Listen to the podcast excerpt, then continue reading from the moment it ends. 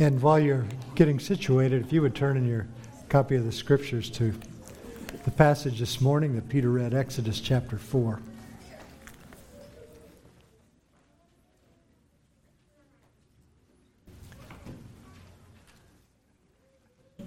As we're going through the Exodus in the way that we are, you may sometimes have that feeling that I saw with a young lady this morning when Exodus chapter 4, she looked up at her daddy and goes, whew. and uh, there's a lot of stuff in here. You ought to try preaching it.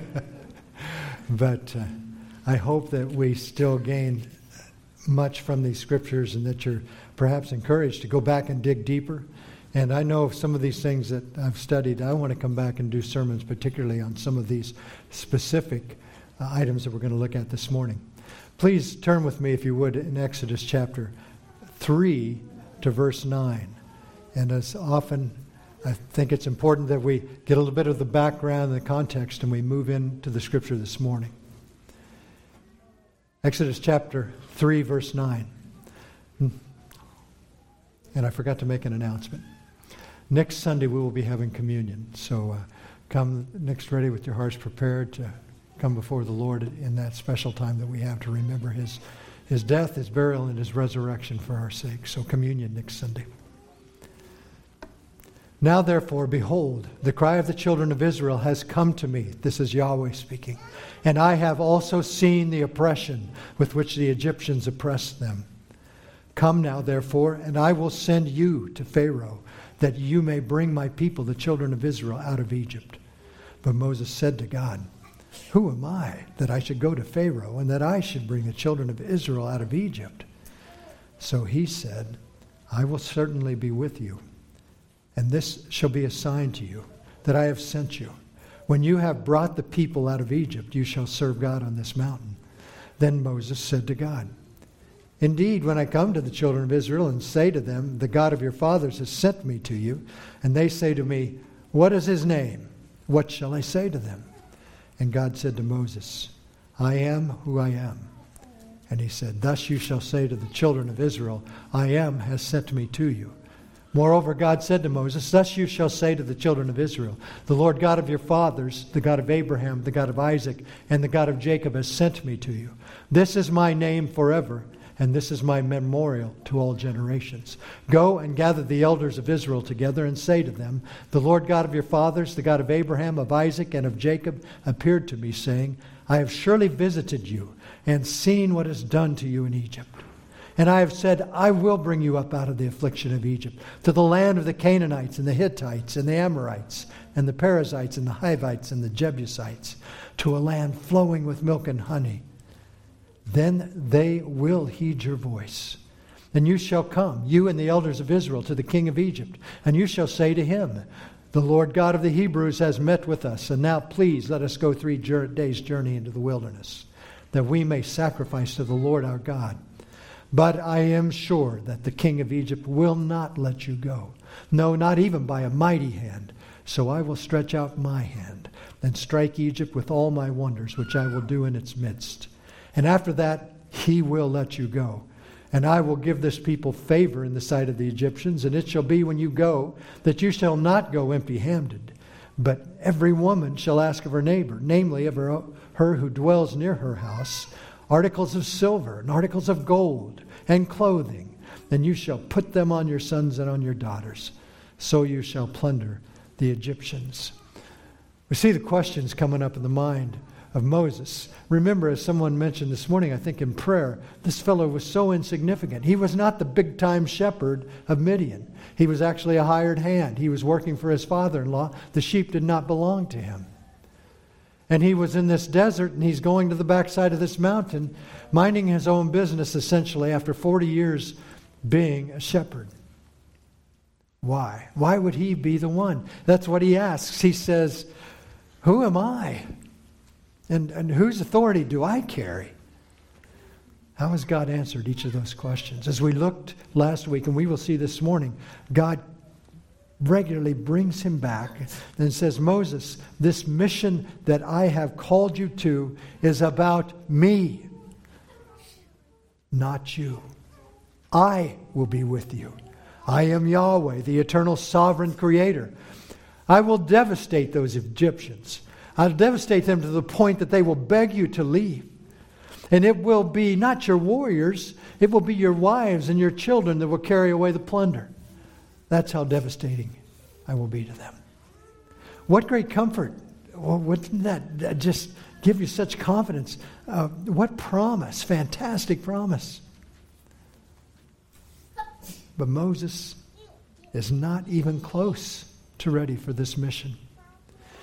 He has no desire to go Egypt. His objections reveal two missing elements required before he or any of us enters a venture with God. Two elements faith and obedience. We will see those over and over this morning. Moses' faith will be what propels his obedience. And this morning we're going to look at a lot of different things here, as you can imagine. We're going to look at his first question What if they don't believe me?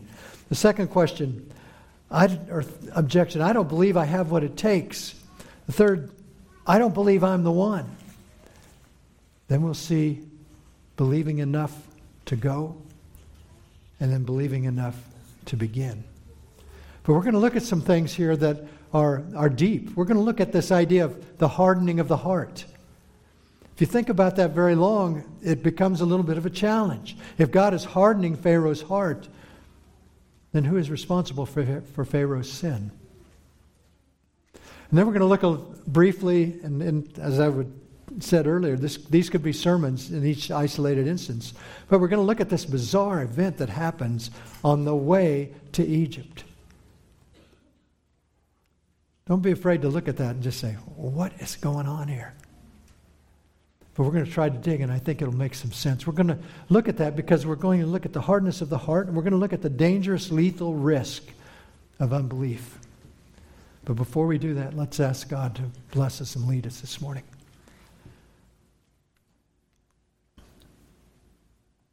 Father, we come to your word this morning and we beg you to teach us and reveal to us who you are. Lord, I, I know that there are so many competing and, and confusing and uh, just clutter in our minds and hearts, even things that have happened this morning, right here, that can distract us from you. And Father, please pierce through the hard shells around our minds and our hearts and help us to understand. Help us to see you. Lord, those who are here this morning that are, that are heavily burdened by struggles in, in relationships or finances or their work or whatever it might be. Lord, please help us to see you and to know you, and may you impact every piece of our life. Lord, there's so much here, and uh, I pray that you would, would give us a taste of who you are. In your name we pray. Amen. Now look carefully at verse 1 in chapter 4 and think in your mind, what is it that Moses really fears? Verse 1 Then Moses answered and said, But suppose they will not believe me or listen to my voice. Suppose they say, The Lord has not appeared to you. What if they don't believe me? Or suppose they don't believe me? Or, in other words, Yahweh, have you considered the possibility that they may not listen to me? God has not considered that contingency. Why? Because there are no contingencies with God.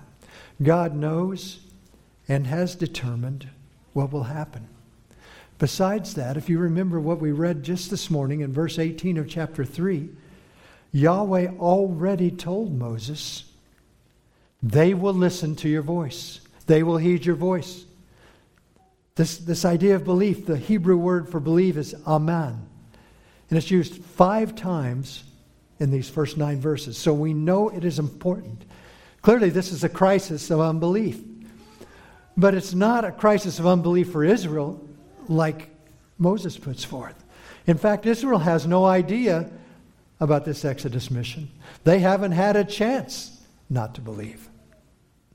So, who is it that is really unbelieving? It is Moses. He will not believe Yahweh at his word.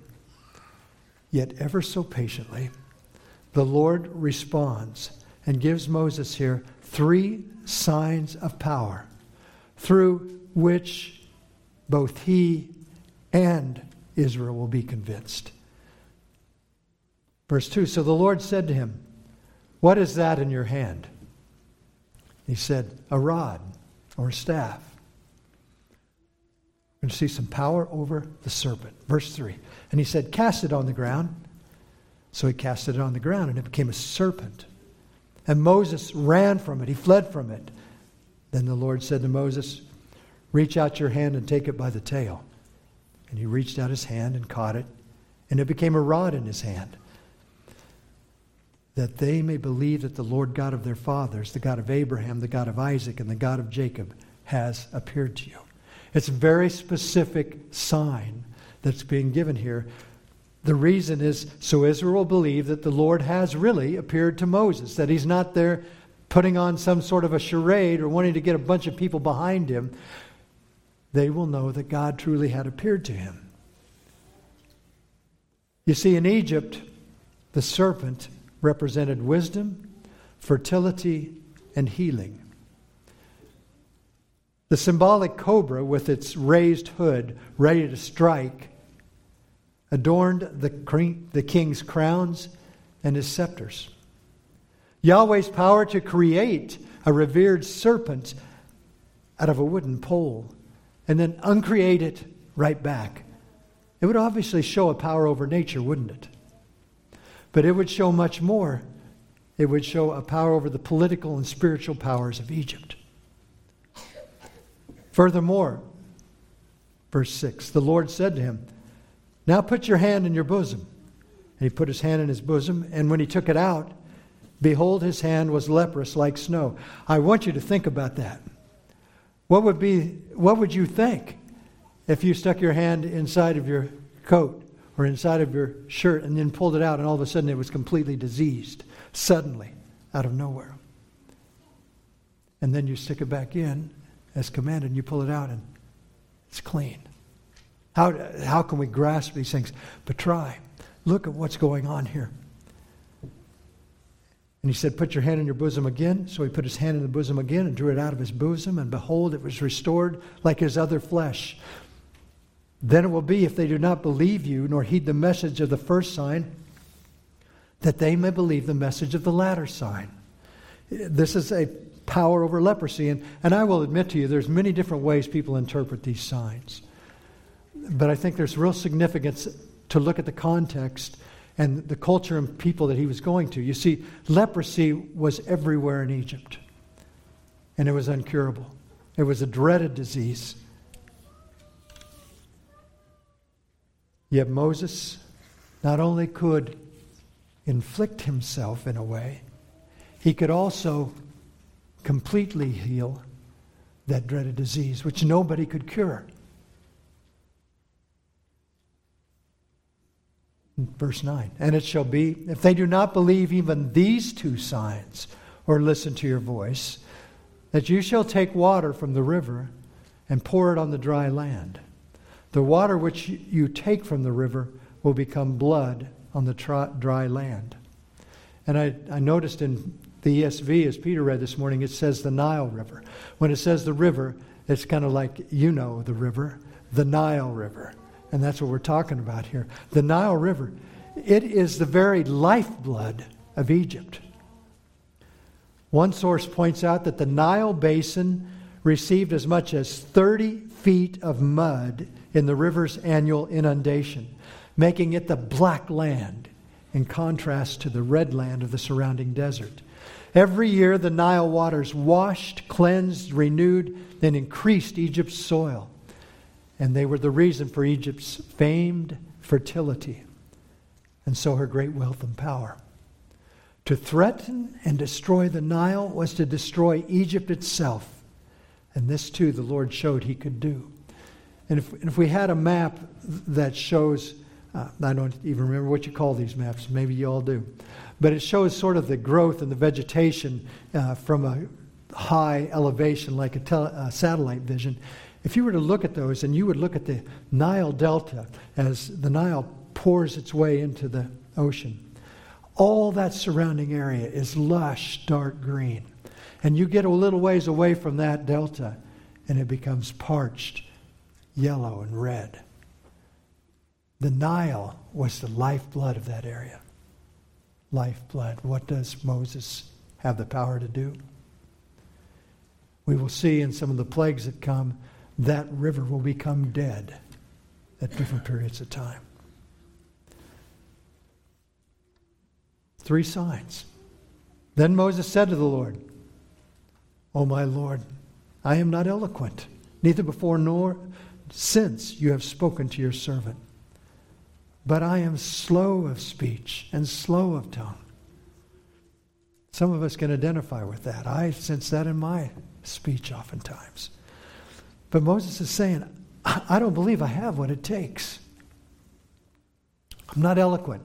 Literal, literal translation of that is I'm not a man of words, I'm not a word man. I have a hard, heavy mouth and a hard, heavy tongue. One commentator said he was unable to articulate his thoughts in fluent, flowing speech. That's what he's saying. You see, sophisticated speech was highly esteemed in Egypt. Moses would have known this well. He himself had received training in oratory throughout his first 40 years of life in the king's palace. Where are his eyes? His eyes are fixed squarely upon himself, and he maintains, I do not have what it takes. I would be no match for Pharaoh and his eloquent officials. In making his point, and if you look at it carefully, Moses also gives a shade of disrespect towards God, as he did in verse 1 when he questioned if Yahweh had ever considered that the people might listen to him. In this objection, Moses insinuates that maybe God hadn't noticed that he has a speech problem. Quote, I'm not eloquent, neither before nor since you have spoken to your servant. In other words, Yahweh, things haven't changed just because you started talking with me. And on top of that, as Moses makes this retort toward God, he calls him Adonai, the sovereign, rather than Yahweh, the name that had just been given to him minutes earlier. So the Lord said to him, Who has made man's mouth? Or who makes the mute, the deaf, the seeing, or the blind? Have not I the Lord? Now, I want you to stop and I want you to read verse 11 very carefully.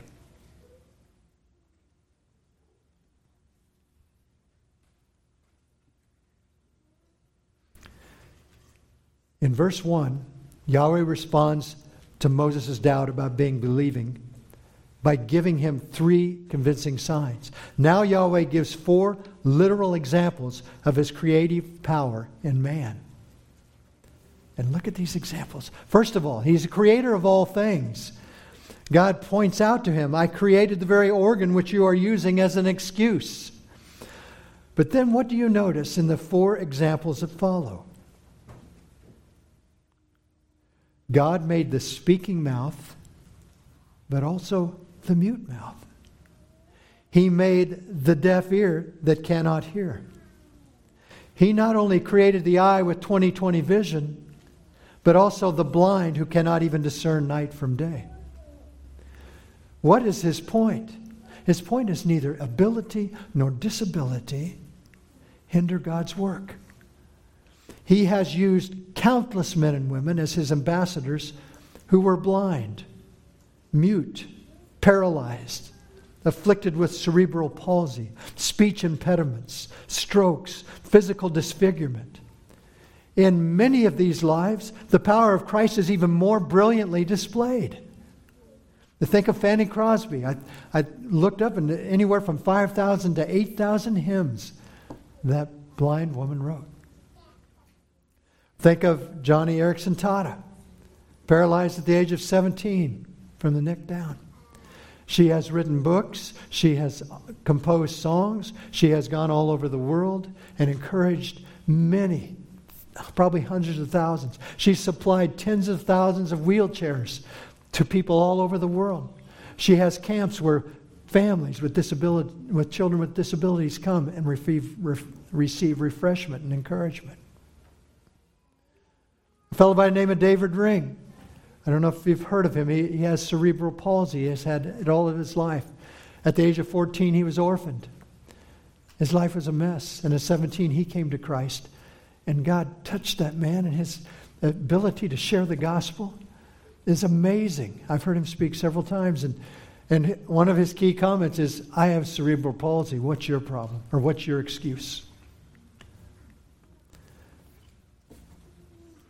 I even I talked with my brother Adam this morning, and we talked about how God has used him just in this last week, an opportunity to share about Christ, and how he has looked about on his own life of what God has done in him.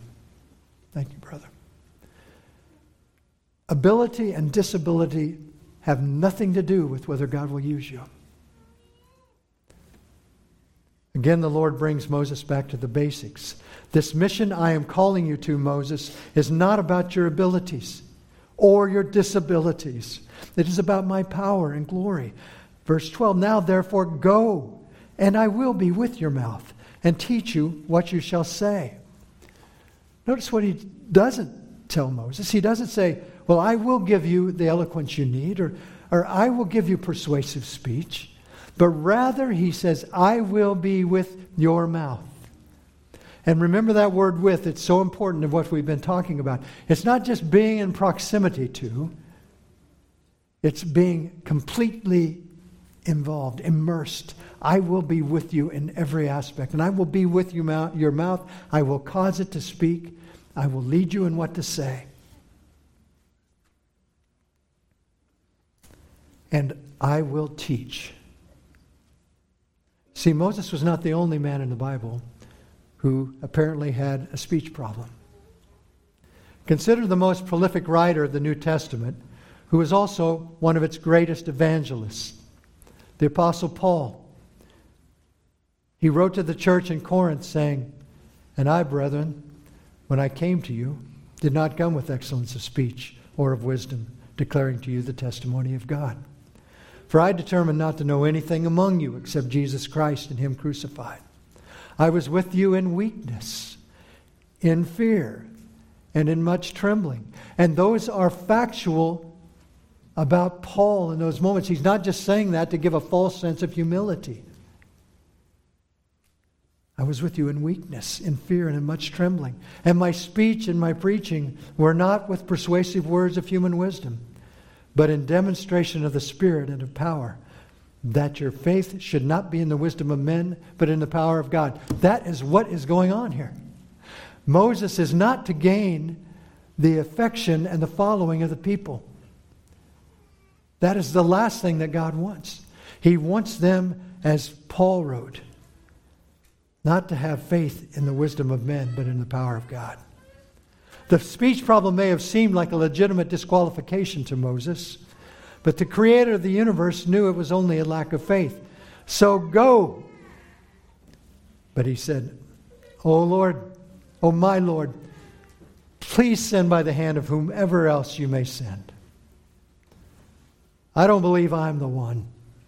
After all this, Moses holds on to unbelief that almost here leads to desertion. A literal, literal translation of that statement of his is, O Lord, please send by the hand of whom you will send. Or, now send the message by whomever you will. One writer paraphrases says, Oh, have it your own way. Do what you want. It is as if Moses, after all of God's patient and gracious assurances, as well as the magnificent promises, still will not believe and absolutely will not obey. Verse 14. So the anger of the Lord was kindled against Moses. Now, this is not just he's a little bit upset. That word is the word af. It's a Hebrew word which means wrath. It stems from another Hebrew word meaning enraged. The Lord is fully justified in this wrath. Yet what does he do? This is amazing. In faithful patience, he does not instantly incinerate the unfaithful man, nor does he content, condemn him to another 40 years in the desert. He doesn't even drop him to the side and go find someone else. And he said, Is not Aaron the Levite your brother? I know that, you, that he can speak well. And look, he is also coming out to meet you. When he sees you, he will be glad in his heart. Now you shall speak to him and put the words in his mouth, and I will be with your mouth and with his mouth, and I will teach you what you shall do. Out of this objection, there really is created a metaphor. If one wonders if Moses' lack of faith was a surprising hurdle that God would have to get over, look at this verse. What has happened? Yahweh has already dispatched Moses' brother Aaron out of Egypt to meet him at Horeb before this objection had even come up.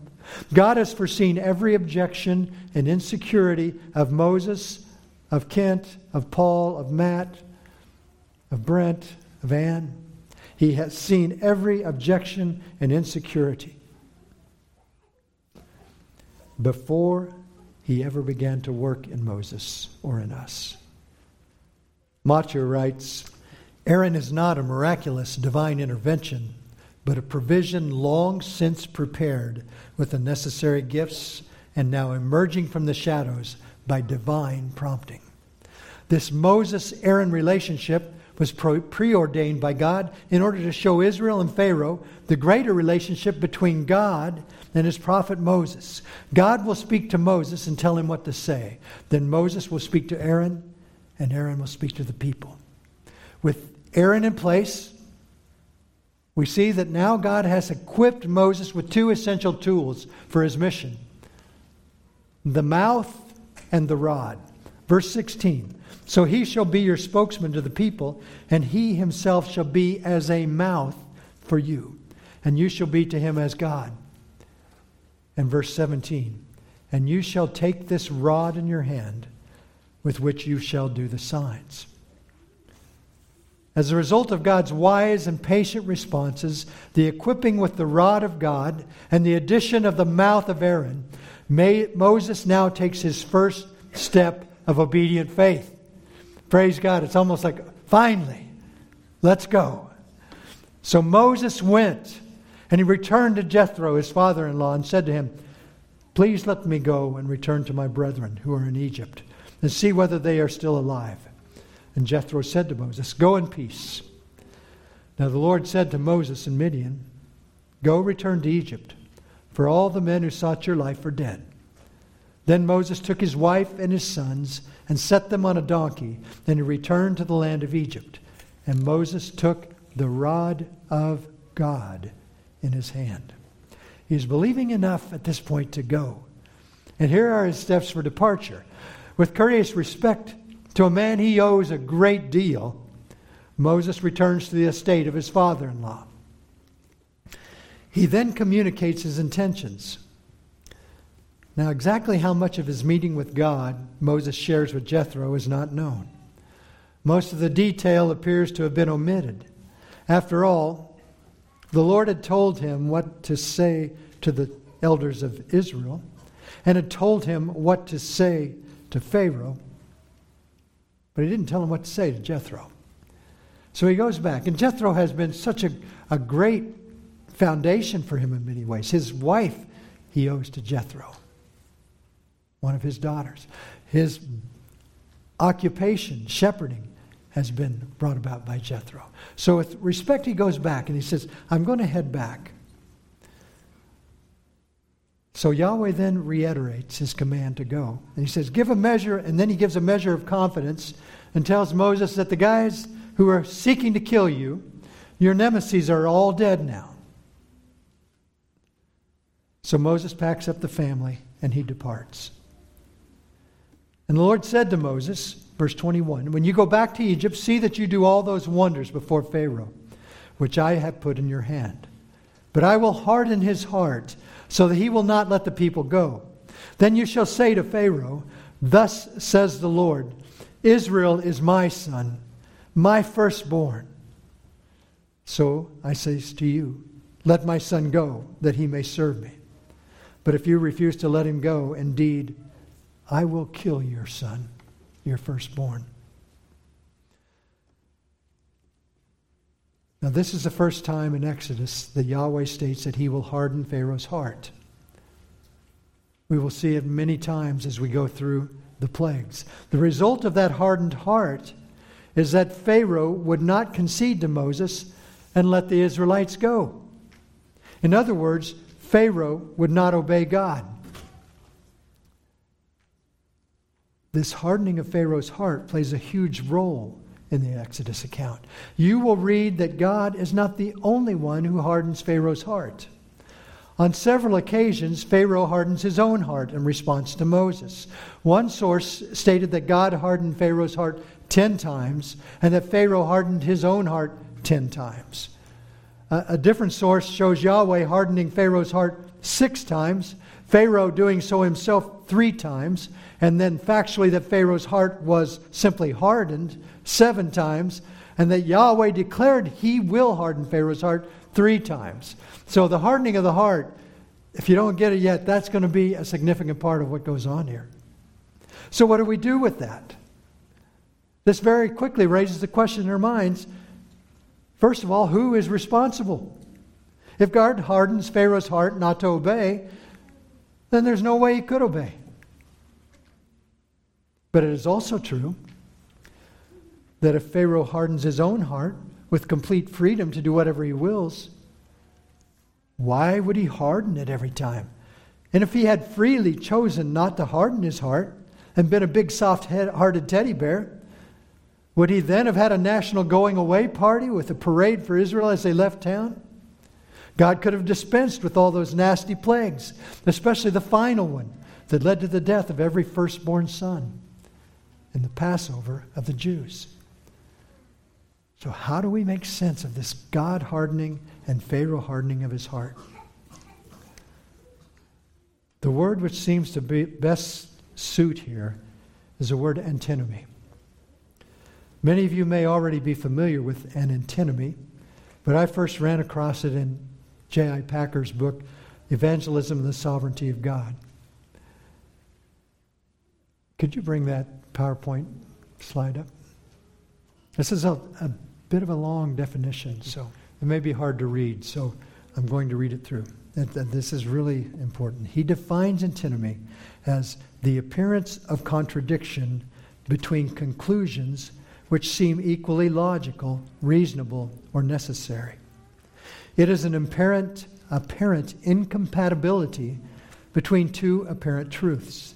An antinomy exists when a pair of principles stand side by side, seemingly irreconcilable, yet both undeniable. There are cogent reasons for believing each of them. Each rests on clear and solid evidence. But it is a mystery to you how they can be squared with each other. You see that each must be true on its own, but you do not see how they can both be true together. Such a necessity scandalizes our tiny, tidy minds, no doubt. But there is no hope for it if we are to be loyal to the facts. Such a necessity scandalizes our tidy minds, no doubt, but there is no help for it if we are to be loyal to the facts. End quote. The Lord knew that we humans would have a hard time understanding these things. For that reason, He gave us a New Testament defense of God's justice in this specific antinomy. Paul specifically cites this Old Testament hardening of Pharaoh's heart in Romans chapter 9, verses 14 through 26. And I'm so grateful that Paul would bring this under the inspiration of God to help us grasp this what shall we say then? Is there unrighteousness with God? Certainly not. For he says to Moses, I will have mercy on whomever I will have mercy, and I will have compassion on whomever I will have compassion. So then, it is not of him who wills, nor of him who runs, but of God who shows mercy. For the scripture says to the Pharaoh, and here he is going back, Paul, to the Exodus. For this very purpose I have raised you up, that I may show my power in you, and that my name may be declared in all the earth. Therefore he has mercy on whom he wills, and whom he wills he hardens. Well, you will say to me then, well, why does he still find fault? For who has resisted his will? But indeed, O oh man, who are you to reply against God? Will the thing formed say to him who formed it, Why have you made me like this? Does not the potter have power over the clay from the same lump to make one vessel for honor and another for dishonor? What if God, wanting to show his wrath and to make his power known, endured with much long suffering the vessels of wrath prepared for destruction?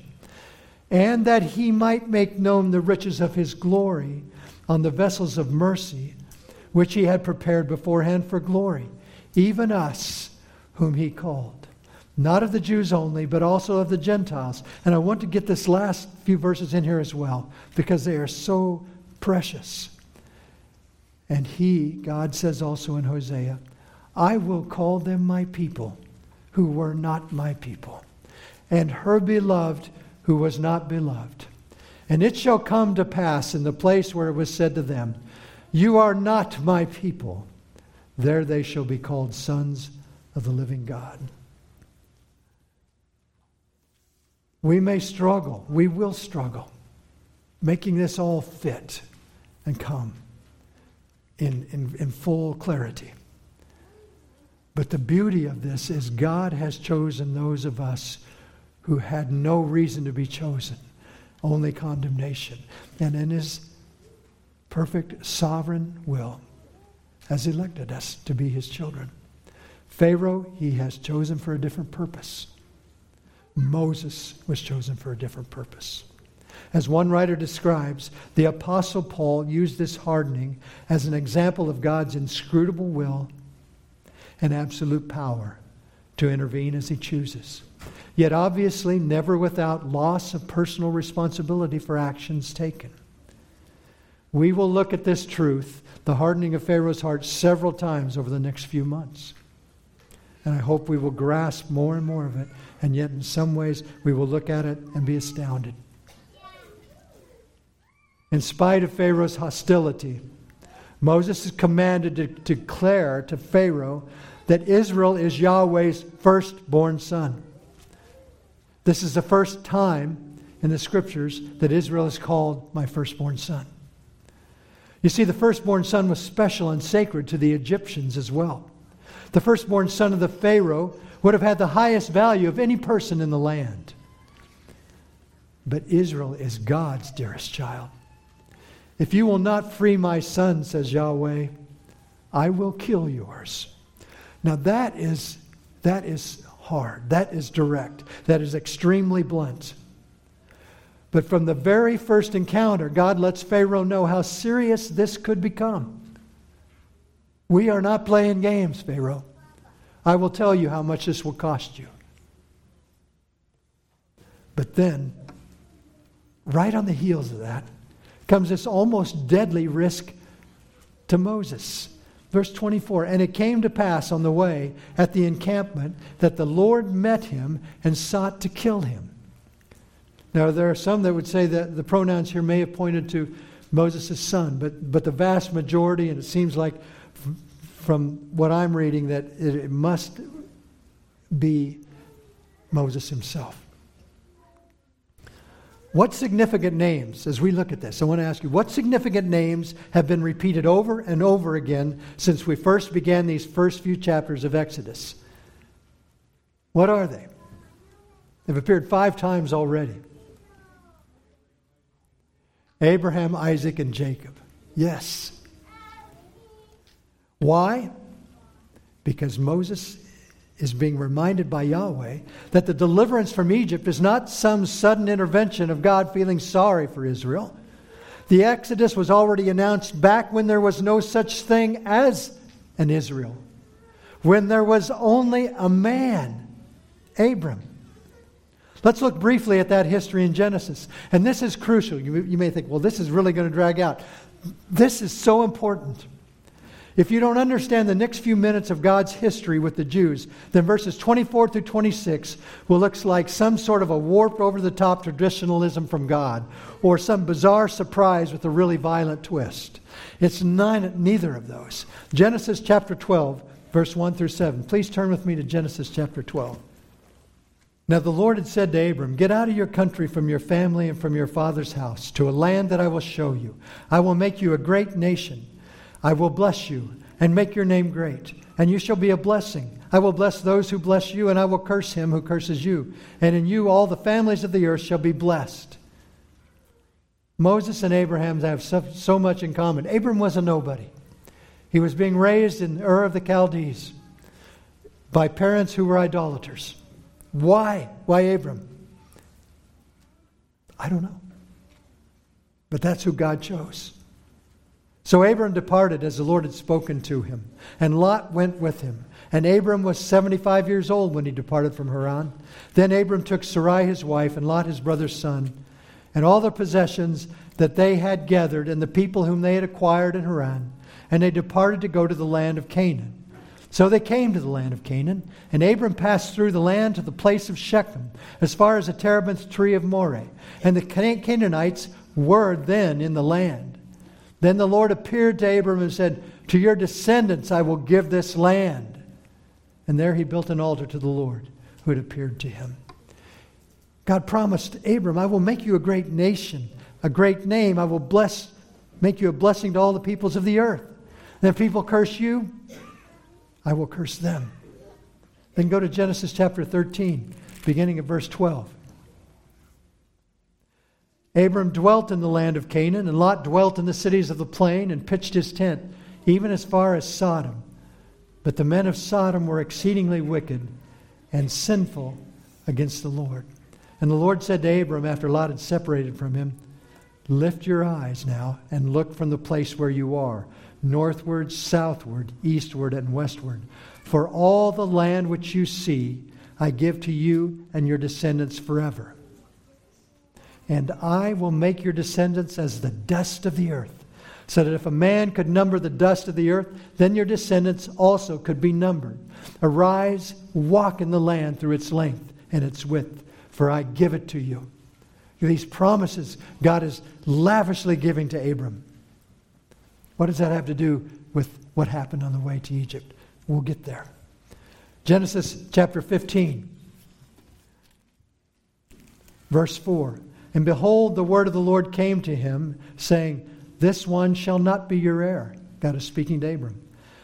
But one who will come from your own body shall be your heir. Then he brought him outside and said, Look now toward heaven and count the stars if you are able to number them. And he said to them, So shall your descendants be. And he believed in the Lord, and he accounted it to him for righteousness.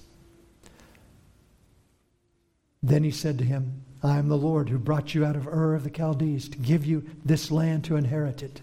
So he's promising descendants. Now he's promising a land, a nation. And he said, Lord God, how shall I know that I will inherit it? Now zero in on verse 9. So Yahweh said to him, Bring me a three year old heifer, a three year old female gate, goat, excuse me, a three year old ram, a turtle dove, and a young pigeon. Then he brought all these to him and cut them in two, down the middle, and placed each piece opposite each other. But he did not cut the birds in two, and when the vultures came down on the carcasses, Abram drove them away. Now, when the sun was going down, a deep sleep fell upon Abram. And behold, horror and great darkness fell upon him. Then he said to Abram, Know certainly that your descendants will be strangers in a land that is not theirs, and will serve them, and they will afflict them four hundred years. And also the nation whom they serve I will judge afterward, and they shall come out with great possessions. Now, as for you, you shall go to your fathers in peace. You shall be buried at a good old age. But in the fourth generation they shall return here, for the iniquity of the Amorites is not yet complete. And it came to pass when the sun went down and it was dark that behold, there appeared a smoking oven and a burning torch that passed between those pieces. And on the same day the Lord made a covenant with Abraham, saying, To your descendants I have given this land from the river of Egypt to the great river, the river Euphrates, the Kenites, the Kenizzites, the Cadmonites, the Hittites, the Perizzites, the Rephaim, the Amorites, the Canaanites, the Girgashites, and the Jebusites. God conducted this elaborate covenant ceremony. All of God, Abraham, what do we see? Had a vision. Essentially was asleep. Horror came upon him. And God made this wonderful, fabulous, unbreakable covenant with the man Abram. One more search here Genesis chapter 17. In this chapter, Abraham is 99 years old. 24 years have passed since God promised him a son, a nation, a land, and blessing. In that time, Abraham has made his own attempts at bringing about God's promises. First, he thought, well, maybe it's going to be my hired steward. I have no other children. Eliezer, he must be the one to inherit this. Then there was his attempt to use his wife Sarah's maidservant, Hagar, to bear him a son. But none of these were the will of God. Nothing had come at all that resembled anything like the promises Yahweh had made to him. Verse 1, chapter 17. When Abram was 99 years old, the Lord appeared to Abram and said to him, I am a mighty God. Walk before me and be blameless.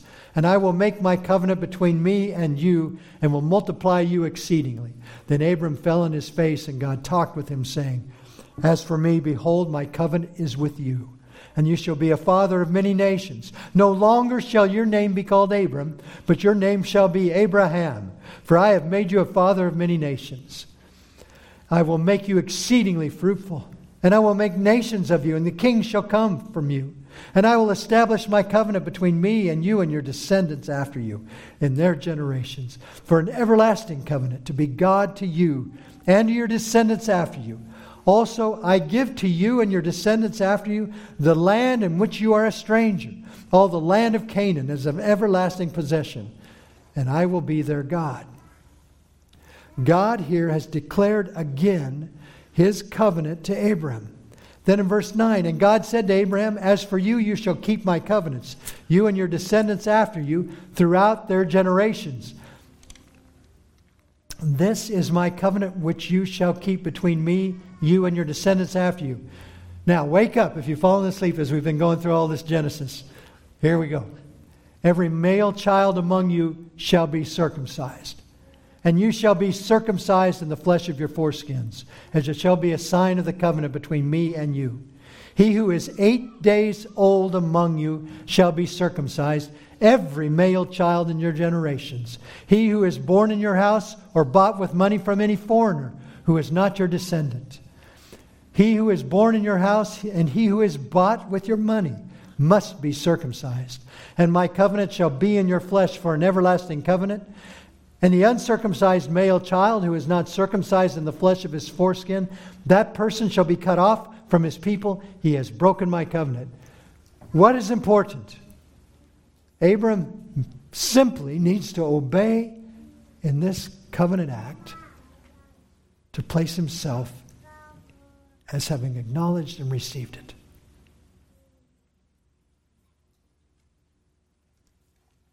Verse 23, we're going to jump there.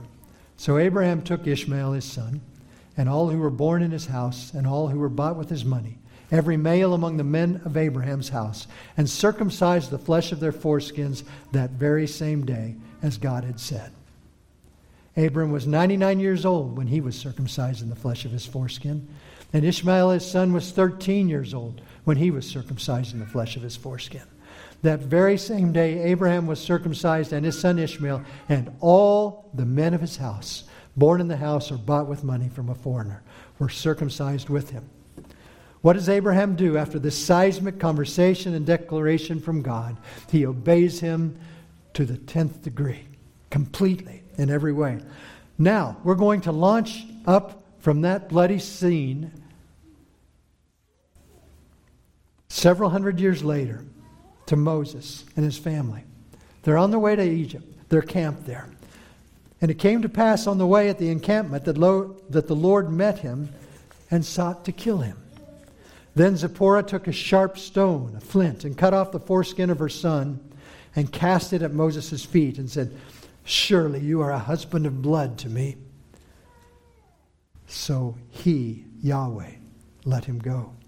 Then she said, You are a husband of blood because of the circumcision. God had already, as I mentioned five times, mentioned to Moses over and over again that the deliverance of Israel will be the fulfillment of what? His covenant with Abraham, Isaac, and Jacob. Moses knew what that covenant included. He had lived his first three months as a baby in his own Jewish family's home, where he would certainly have been circumcised. But for some reason, he has failed to obediently maintain God's sign of circumcision with his own son. Such negligent disobedience to the sign of the covenant would not be tolerated by God. The man who was to lead God's people to the fulfillment of that covenant could never be so careless with the demands of that covenant. What tipped off Moses' wife Zipporah to the danger closing in on Moses? We don't know. Some speculate that perhaps he was in some sort of a, a seizure of some kind or some sort of an attack that was obvious. We, we do not know. But she knew, and she took action, and her action saved her husband's life and allowed the Exodus mission to proceed with him as leader. And then we move on. And the Lord said to Aaron, Go into the wilderness to meet Moses. So he went and met him on the mountain of God and kissed him.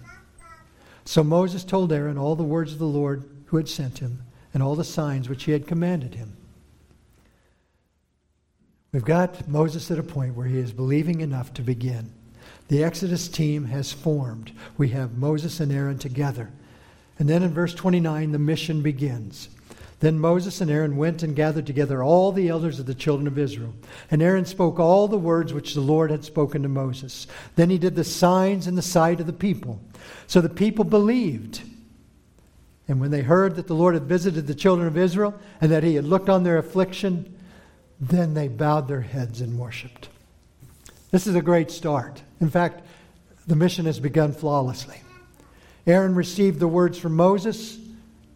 Moses spoke them to the people. Then Moses demonstrated the authority of God through the signs that God had given him.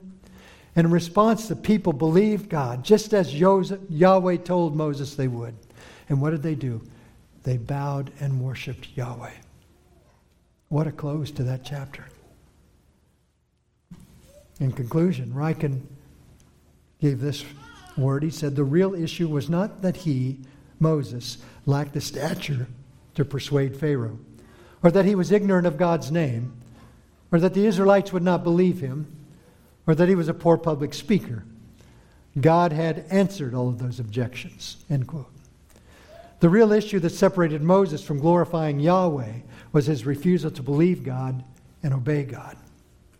The same two requirements may stand in the way of each of us living a life that will truly glorify God in the Midian or the Egypt that he has placed us in. I think many of you, many of you, want to make your life count for Yahweh. It's just a matter of minutes that you have to do that. Maybe, maybe several thousand minutes, but it's really minutes, maybe hours, that God has given you to live here to His glory. And He has given you opportunity if we will believe and obey. Perhaps some of you are, are hesitant to step out in the direction God has made clear to you. Don't be. He has promised to be with you. He has promised to supply whatever is needed for the situation, not so that you will be lifted up, but that so God will be lifted up. His requirements are not complex. To live to the glory of God, we must pursue faith and obedience.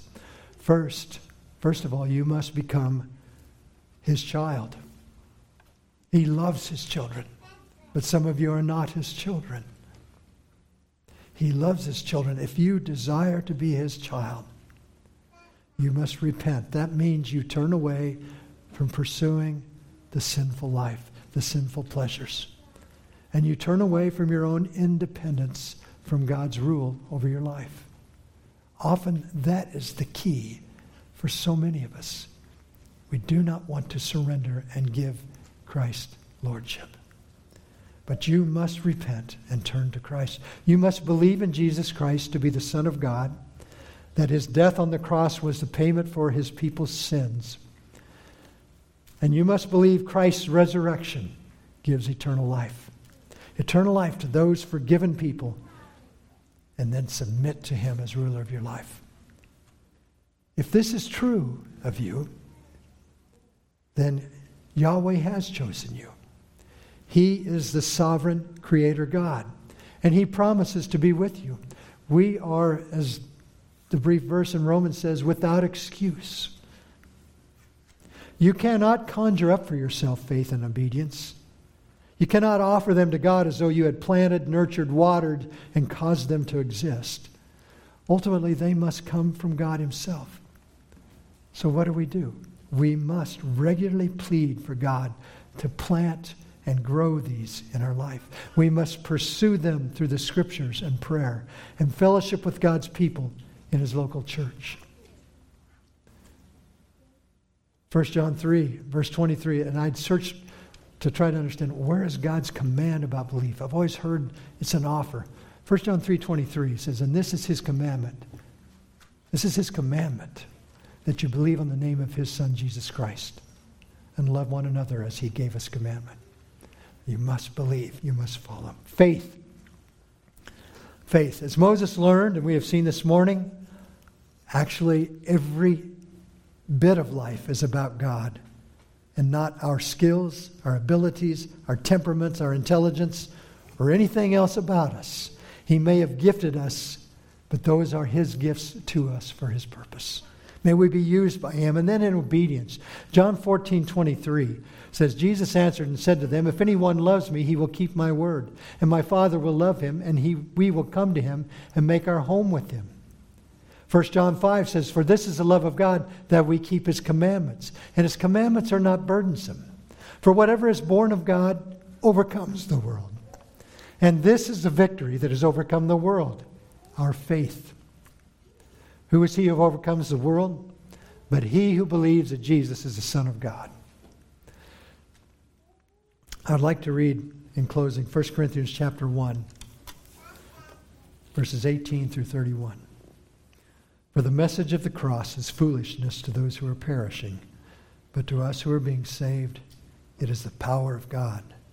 For it is written, I will destroy the wisdom of the wise and bring to nothing the understanding of the prudent. Where is the wise? Where is the scribe? Where is the disputer of this age? Has not God made foolish the wisdom of this world?